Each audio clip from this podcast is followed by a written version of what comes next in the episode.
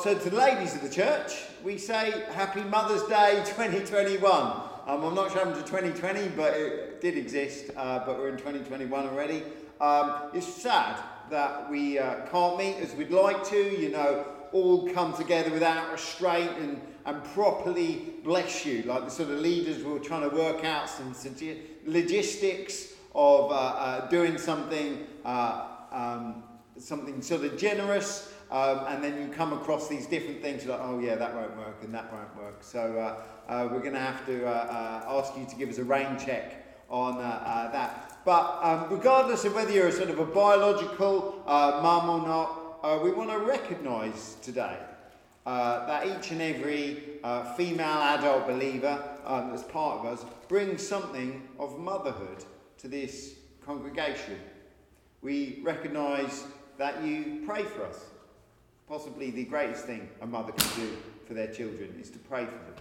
And you pray for us and you serve us in so many ways. And bless her, uh, one mum who should be uh, uh, just been spoiled today, she came along and bought us cheese scones. Uh, and it, was just a, a fantastic uh, heart there. And uh, they modelled Christ to us in a, in a different way to the, to the guys. Um, and it is incredibly vital that, that we see that in our congregation there, um, that, that we have this, the fullness of God uh, revealed through uh, different people. So we, we thank you for all your efforts and your hard work and your uh, involvement. And um, we pray today that uh, no matter how conspicuous or hidden your expressions of love here are, uh, we pray that you know you're valued. We love you and we uh, appreciate you and uh, uh, we pray that uh, God may bless you, uh, especially on uh, Mother's Day. So, um, one of the great things about Scripture is that it's not just a series of instructions or meditations. Um, it's good to have wise words, you know, it's good to have Jesus' Sermon on the Mount, which is a series of things that is really great to do, like love your neighbour, um, uh, love your enemies, even.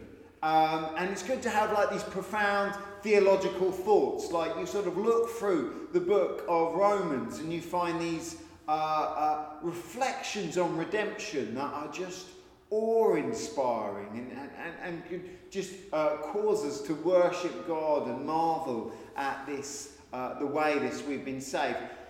However, if that's all the Bible was, it, some might find it a little bit dry. If it was all instruction and theological reflection, some of us may find that difficult to get into, and some of us would be like, you know, it's just too much. I can't bear it. Telling someone they need to climb a hill is all well and good, but inspiring them with your own adventures of mountaineering is even better. And so the Bible is made so much more alive with its inclusion of real life illustrations. You know, real men and women uh, who have sort of lived out their lives with a desire to know God and demonstrate Him to others. And, and we see it in their own time and space. Um, some of you uh, may already be familiar with uh, her writings, but Francine Rivers is this uh, excellent um, author. Uh, and what she does, she takes famous biblical characters and transforms them into great uh, novels and stories. Uh, and this is a, a, lineage of grace, which is one of the ones she's written. Um, and it says this in the foreword of her book. Dear reader, you're about to read five novellas on the women in the lineage of Jesus Christ. These are Eastern women who lived in ancient times, and yet their stories apply to our lives and the difficult issues we face in our world today. They were on the edge. They had courage. They took risks. They did the unexpected. They lived daring lives, and sometimes they made mistakes, big mistakes. These women were not perfect, and yet God, in His infinite mercy, used them in His perfect plan to bring forth the Christ, the Saviour of the world. We live in desperate, troubled times when millions seek answers. These women point the way. The lessons we can learn from them are as applicable today as when they lived thousands of years ago. Tamar is a woman of hope. Rahab is a woman of faith. Ruth is a woman of love. Bathsheba is a woman who received unlimited grace, and Mary is a woman of obedience. These are historical women who actually live. Their stories, as I have told them, are based on biblical accounts. Although some of their actions may seem disagreeable to us in our century, we need to consider the women in their context. Leave it there. So, today we're going to look at an inspiring story of a mother in Scripture, and it should, I hope, challenge um, our faith, cause us to look again at ourselves. Um, it is at a pivotal moment in Israel's history. Men are absent from the story. Women stand strong. There isn't any fighting, but there is palpable danger. There are guts and there are belief in abundance. Now, hopefully, everyone in our congregation is familiar with the story of Moses. Um, I really have done a terrible job if uh, you don't know who Moses is, um, and I'm sorry. Um, He's the murderer who challenged the ruler of Egypt. He was the shy guy who parted an ocean. He was the old man who brought Israel to the cusp of the promised land. In Numbers 26, we are told who his parents are. They were Amram and Jochebed. I want to tell you this morning about Jochebed. If you've got a Bible, turn to Exodus chapter 1. It says this in uh, Exodus chapter 1, verse 22.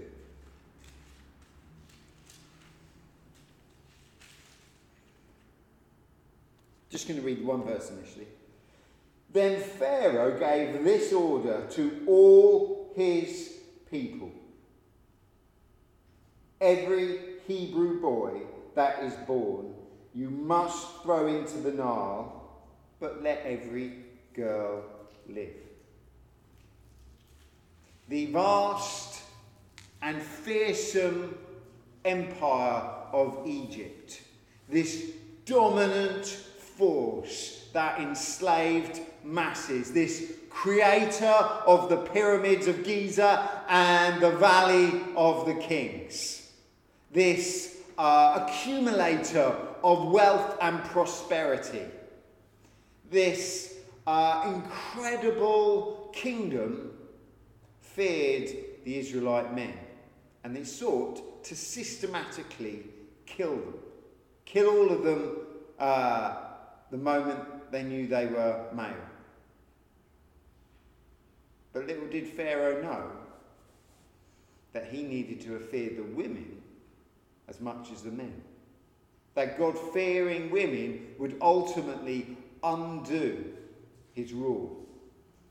You see, it would be the action of one devoted mother that would lead to the very gods of Egypt being defied. Read this with me in Exodus chapter 2. Just a, a continuation of this uh, story. It says this just going to read a couple more verses.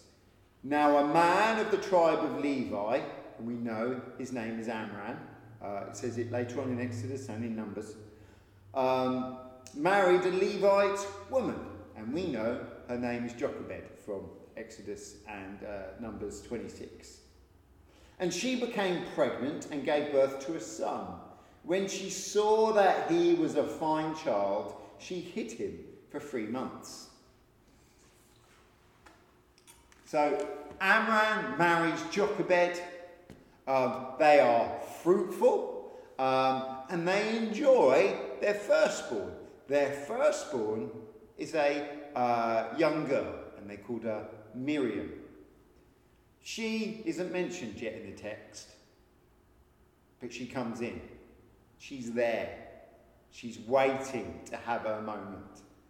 Her presence is then felt throughout her brother's life.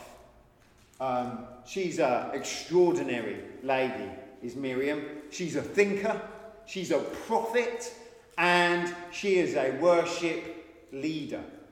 In Exodus 15, we find this glorious moment when Israel's finally released from Egypt's clutches, and she leads a nation in, a, in worship. Uh, as her people are overcome with emotion at finally being free, and finally leaving slavery behind, she becomes a focus for their attention. She plays her instrument, and the happy women of Israel follow in her lead. And she creates this atmosphere of worship and adoration and praise that fills a nation full of joy. They uh, articulate graceful and energetic praise with dancing and singing and musical instruments. And as Yahweh is lifted up, the nation uh, just joins her in her celebration. This Miriam, this lady that will take such centre stage again and again in the narrative, she looks on as a young girl and sees her brother being born, sees Moses being born. So Jochebed, she looks at her son. And do you know what she says? She says he is tall. She says he is good. And that's not just, oh, he's good. He's lovely. The text, the Hebrew text, uses the very same word that God uses for creation in Genesis 1. When God looks at creation, he says it is good. And it's not just, oh, well, that's lovely. That's cute. It's beautiful. It's excellent. It's harmonious. It's majestic. All these words are infused in this. And this mother looks on her son and she says, He is Tob. He is good. He is beautiful. He is excellent.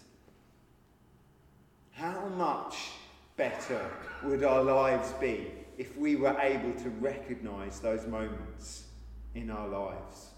If we weren't so distracted with the next thing or the next worry or the next anxiety and be able to look at what God has given us in our hands and say, That is Tob. That is good. That is something God has been involved with. That is something God has given me. That is a moment of grace that I could never deserve. How awesome is this moment? But despite Moses' radiance and beauty, and to be honest, he was another uh, pink uh, um, sort of mess of mucus and everything else that probably only a mother could love. Um, she knows that the Egyptians want to kill him. Miriam was safe, but Moses was now in danger. They wants to murder him. They don't want him to rise up against them. They don't want them to threaten the power base. And she has probably seen friends and families' children die. She has probably known the heartache of seeing nephews being executed.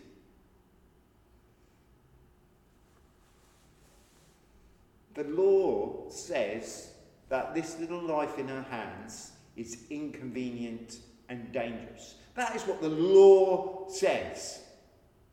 The law of the land says your child cannot live for the sake of our safety, for the sake of uh, the harmony of society. You need to give your son up to death.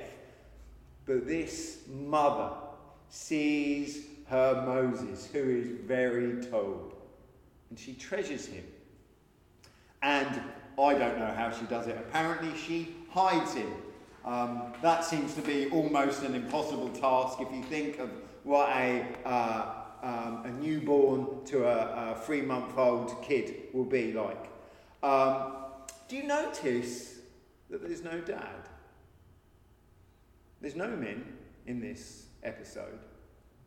Where is Amram? We're told that they knew he, who he was. We're told twice who Moses' dad was. Where was he when Jochebed was marvelling at her son? Well, this isn't scriptural. This isn't definitely true. But there is other Jewish literature that says Amram divorced Jochebed. Why? Because she had a son. He apparently, and he's quoted as saying, We are toiling for nothing. All our boys will be killed anyway. He's like, Why bother being married? The Egyptians are just going to cut him out. The Egyptians are ruling, and we just live in futility. And so he pushed her away. It may be. So this is not uh, definitely true. Uh, but this is something preserved by uh, the Jewish historians. It may be this mother was divorced just as she gave birth to Moses. But she is still a devoted mother. Her husband's abandoned her, but she's seen the tobe in her son. And she nurtures this young life in secret. Normally, a mother loves to show her uh, child off to the world, parade him through the streets. Look at me, I'm blessed of all women. And normally you would see Instagram posts and Facebook posts at every opportunity, while to the rest of the world it looks exactly like the same photo again and again. To the mother, they can see this is this moment, this is that moment. And she has to bury her boasting because Egypt is watching and waiting.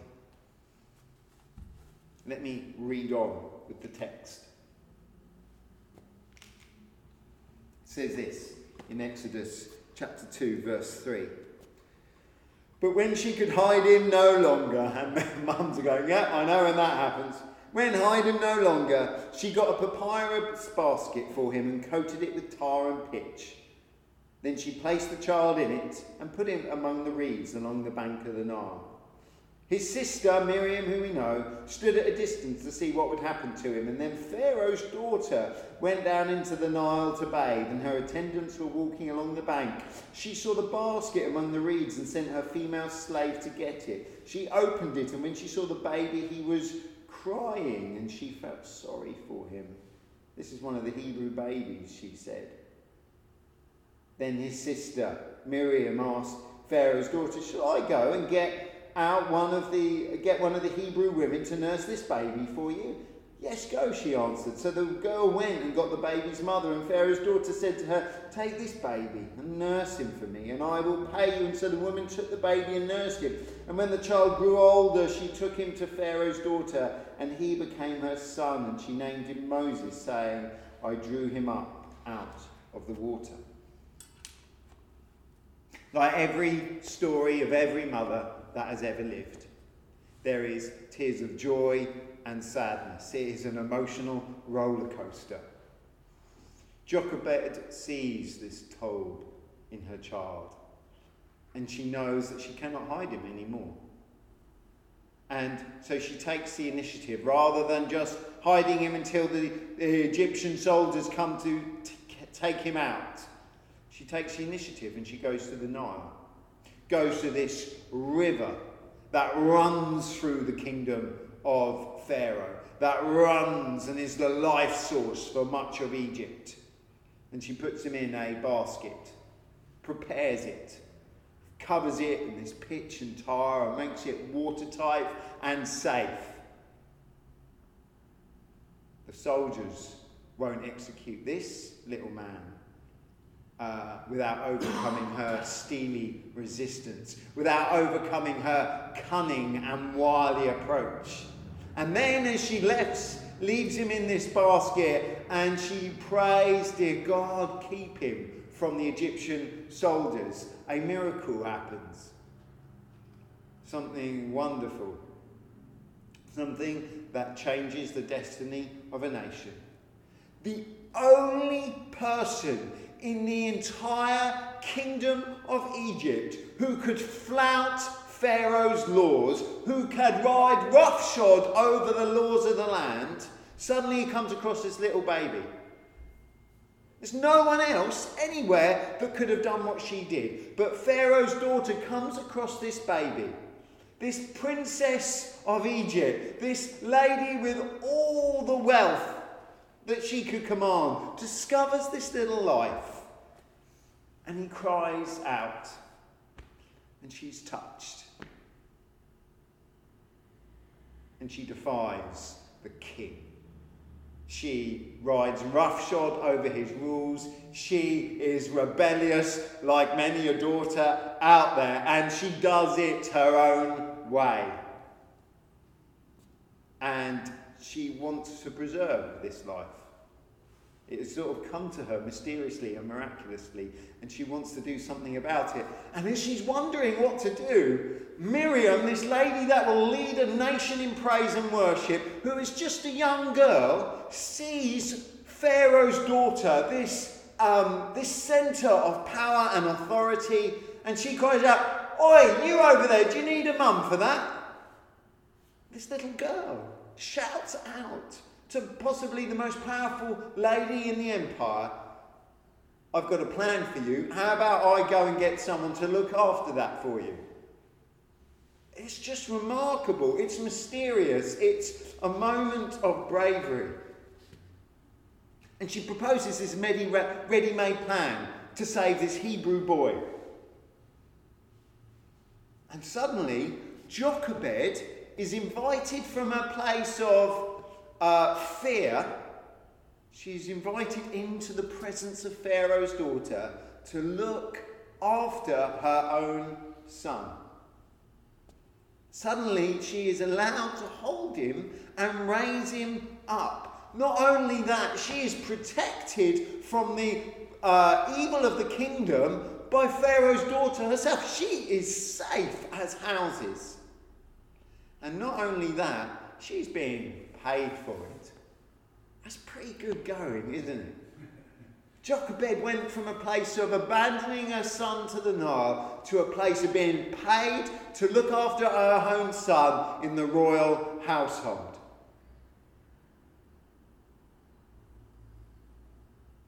The very dynasty that killed countless Israelite boys is now protecting the one that will be their undoing. Even in this place of wonderful provision, Jochebed still has pain. Moses is not named by her, it's named by this other lady. And he will be brought up in a racist and violent royal family with no knowledge of Elohim. This Egyptian empire will raise Moses as its own. And the mother cannot help but uh, pray for him and feel uh, heartbreak over that. Jochebed probably died while Moses was in exile for murder. Nevertheless, my friends, I want us to be inspired by this mum's story. It has been told for thousands upon thousands of years. In her love in her uh, ingenious love, she surrendered him to both the Nile River, which, if you have seen it, is a merciless thing, and she surrendered it to Pharaoh's household, again, which is, uh, which, uh, is a proven terrible force. And each time, God took Moses and he rescued them from the worst effects of the Nile and the worst effects of Pharaoh and did incredible things with this mother's son.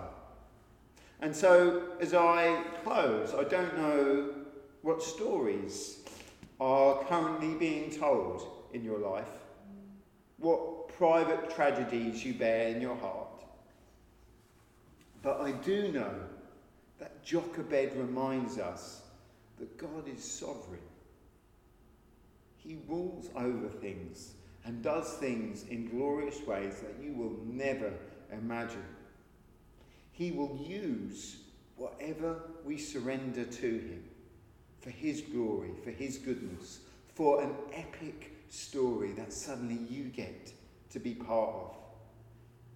You may, like Jochebed, die before you see the full results and glory of the majesty of the story that God has told with your life. But you can trust Him to bring victory where defeat seems certain. You can trust Him to rescue your sons out of the Nile. You can trust Him to raise up a man in Pharaoh's own household that will lead a nation to freedom. I want to end with possibly uh, the greatest moment of surrender. The most, possibly the most famous mother that has ever lived, um, and her moment of surrender. And it's uh, told in Francine Rivers' uh, uh book, uh, and uh, says this. A strange tingling sensation spread over her skin. Her hair prickled as she raised her head and she saw a man standing before her. Heart thumping with terror, she stared at him, for she had never seen anyone like him before. Was it merely the sun at his back that made him look so terrifying? Greetings, favoured woman, the Lord is with you. Trembling, she sat still and silent, wondering at his words. She shut her eyes tightly and then opened them again. He was still standing there, looking down at her with kind patience. What did this greeting mean? Were not all God's chosen people favoured, and why did he say the Lord was with her? Was he the Lord? Fear filled her, and she closed her eyes again, for surely anyone who looked upon the Lord would die. Don't be frightened, Mary, for God has decided to bless you. A sob welled up in her throat, catching her off guard. For she wanted nothing more than to please God, but the Lord knew how undeserving she was. She blushed remembering that only the moment before she had resisted the idea of marrying Joseph, though, she, though he loved God as much as she. And now this man said precious words. Now this man said precious words that filled her with joy. The stranger drew, drew closer, his head inclined towards hers. You will become pregnant and have a son, and you are to name him Jesus. Jesus. The name meant the Lord saves. The angel was still speaking. He was very great and will be called the Son of the Most High. And the Lord God will give him the throne of his ancestor David, and he will reign over Israel forever, and his kingdom will never end. And Mary swallowed, her mind whirling with the implications of his words. He was telling her that she would bear the Messiah. As soon as the words were uttered, she felt attacked by a chorus of dark voices.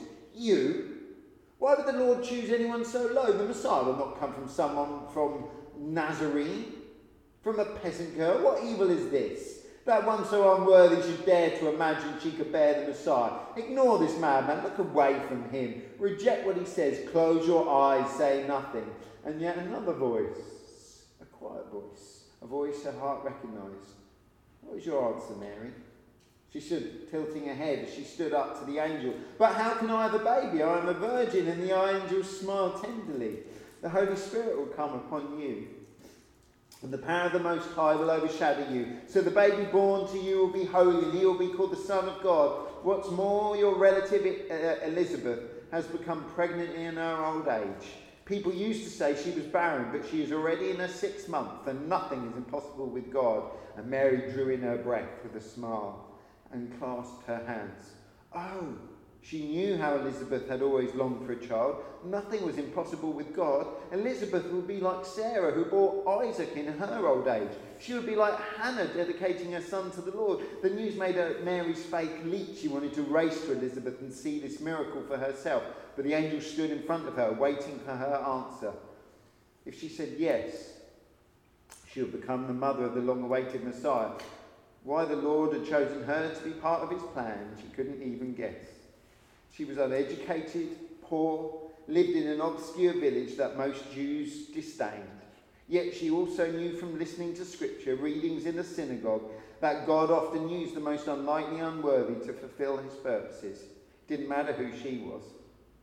God would accomplish his purposes in every way. The angel of the Lord was asking her to be part of God's plan, and everything within her heart and soul cried out to a joyous yes. Do you really think you can be the Messiah's mother? Do you really think you will know how to rear God's son to be king over Israel? And the dark voices rose again. No, I won't. Her answered, but God will. Gathering her courage, Mary looked up. I am the Lord's servant. She spread her hands. And I am willing to accept whatever he wants. May everything you have said come true. And as soon as she made her decision, the angel was gone, and she uttered a soft gasp of dismay. She would have thought she imagined the entire episode had not the air still trembled around her. Shaken, she clutched her hands against her chest until she remembered the angel of the Lord had not said had said not to be afraid, and letting her breaths uh, lift, letting out her breath softly, she knelt and lifted her face to heaven. She lifted her palms up. Lord, your will be done. Her skin tingled strangely as she saw a cloud coming down. She placed her hands over her heart as she was overshadowed. Closing her eyes, she breathed in the scent of spring flowers, earth, and the heavens, and her skin warmed as her body flooded with sensation. She drew in her breath and held it. For one brief space in time, nothing moved. No sound was heard as all creation paused. Within the womb of a poor peasant girl from an obscure village in Galilee, God the Son became one with the seed of Adam. Heavenly Father, we thank you for Mother's Day in this moment to appreciate all that they bring. God, we thank you for the stories of mothers uh, through uh, Scripture. We thank you for every moment they surrendered themselves to you, had faith when the men uh, gave up, believed that you could do something uh, when all seems hopeless. Oh God, we thank you for Jochebed's story of faith and belief and hope. Lord God, we thank you for Mary's moment of surrender that brought in Jesus Christ to save the world. Lord God, we uh, acknowledge that the doors of history often swing on such small hinges, and we just ask that, like all these mothers, that every single one of us would surrender to your will that we would give in not to the forces at large that seem too big for us, but that we would give in to your Holy Spirit and his guidance, and that we would see your mighty story helped along by our small, frail lives. Lord God, I pray this in Jesus' name. Amen.